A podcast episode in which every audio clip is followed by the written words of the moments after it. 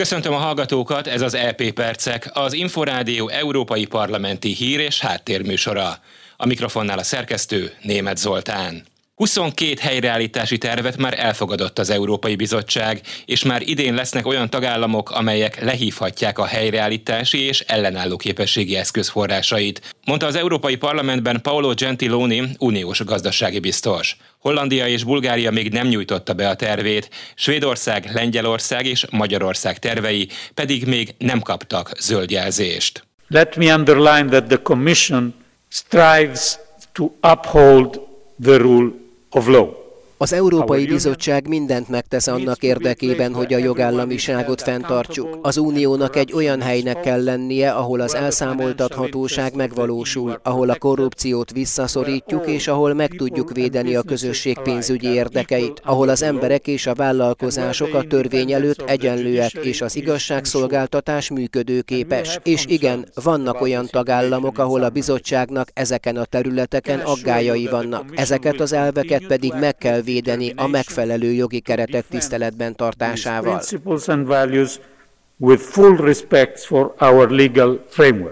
A vitában felszólalt a Fideszes Győri Enikő független EP képviselő is. Ami itt folyik ma, az politikai nyomásgyakorlás és zsarolás. De ebben nincs semmi meglepő, ez a baloldalról bevett munkamódszer. Júniusban már közel voltunk ahhoz, hogy megállapodjunk a bizottsággal a helyreállítási tervről, majd Magyarország elfogadta a gyermekvédelmi törvényt, és a bizottság újabb követelésekkel állt elő. Pedig a bizottság nem feledkezhet meg a mandátumáról, csak az uniós jog alapján járhat el. Nem alkalmazhat kettős mércét, nem támaszthat extra feltételeket egyes tagállamok esetében ahhoz, hogy folyósítsa a pénzeket. Ne legyenek illúzióik. Minket nem lehet megvásárolni nem fogunk engedni a gyerekvédelmi törvényből. Hozzászólt a szocialista Újhelyi István. Jár nekünk ez a pénz, hiszen ugyanúgy a mi gyermekeink, unokáink is ennek a közös rendszernek a részei, tehát a terheit is viselik. Jár nekünk, de vajon jut-e arra a célra, amire az Európai Unió ezt szánja? Pontosan itt a probléma. Mert jár, de nem oda jut, ahova kellene. Mert az állampárti Orbáni rendszer fölszívja, ellopja, saját maga céljaira fordítja. Hogy világosan fogalmazza, kedves bizottság, önöket, önökből bolondot csinál az Orbán kormány ismét, hogyha fél év tárgyalás után most egyszer csak azt mondják, hogy mégiscsak minden rendben van, megkaphatja ezt a pénzt az Orbán rendszer. Miközben otthon azt mondja, a kormány azt hazudja, hogy az Európai Bizottság LMBTQ aktivistákkal nem változtató műtéteket akar propagálni az óvodákban, ezen közben tudjuk, hogy ez a korrupcióról, az igazságszolgáltatásról, az állampárt kiépüléséről szól. A Momentumos Cseh Katalin szintén arra kérdezett rá, miért nem lehet semmit tudni a tárgyalások részleteiről, annak ellenére, hogy a bizottság szerint közel van a megegyezés. Az emelkedő energiaárak és azok fogyasztókra, illetve a vállalkozásokra gyakorolt hatása miatt aggódó képviselők vitáztak a tanácssal és az Európai Bizottsággal. Utóbbi képviselője Kadri Simpson energiapolitikáért felelős uniós biztos is felszólalt az EP plenáris ülésén.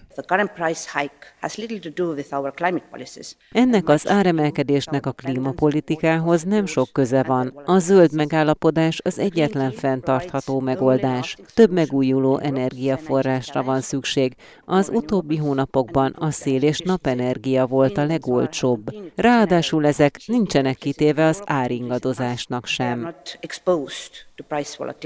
A Fideszes Tóth Edina független LP képviselő felszólalásában rámutatott, hogy míg az EU csak passzív megfigyelőként követte az energiaárak emelkedését, egyes tagállamok a cselekvés útjára léptek. Több országban adócsökkentést hajtottak végre, és van egy tagállam, ahol a fogyasztói energiaárnövekedés egyáltalán nem tudott érvényesülni. Ez a tagállam a hazám Magyarország, ahol a következetes rezsicsökkentési politika továbbra is a legjobb eszköz a fogyasztói árak alacsony szinten tartására. Tisztelt biztos asszony, az elhibázott uniós politikák miatt kialakult egy szűkös kínálat az energiapiacon. Mindemellett az Európai Bizottság helyenként túlzottan ambiciózus klímavédelmi csomagja is fokozta a helyzet súlyosságát. Itt az idő tehát a cselekvésre. Biztosítsák uniós szinten, hogy az emberek és a vállalkozások hozzáférhessenek a megfizethető energiához. Enélkül ugyanis az uniós energiapolitika teljes kudarca van ítélve. Az energiapolitikáért felelős biztos hangsúlyozta, az uniós tagállamok számára a téli időszakra éppen elegendő földgáz van a tárolókban.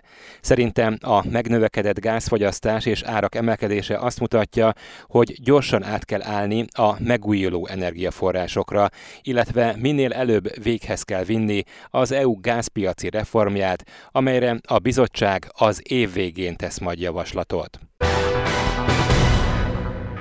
A nyugat-balkáni országok uniós csatlakozási folyamatának új és erős lendületre van szüksége. Ehhez az uniós tagállamok vezetőinek fel kell számolniuk az integrációt késleltető akadályokat, jelentette ki az Európai Parlament elnöke. Michelnek, az Európai Tanács elnökének írt szerdán közzétett levelében. David Sassoli, az Európai Unió és a nyugat-balkáni országok vezetőinek a szlovéniai csúcs találkozójával összefüggésben hangsúlyozta, minden eddiginél nagyobb szükség van a nyugat-balkáni államok csatlakozási folyamatának előmozdítására. Ez volt az EP Percek, műsorunk meghallgatható és letölthető a Szolgáltatók podcast csatornáin, valamint az infostart.hu internetes portál podcastok felületéről.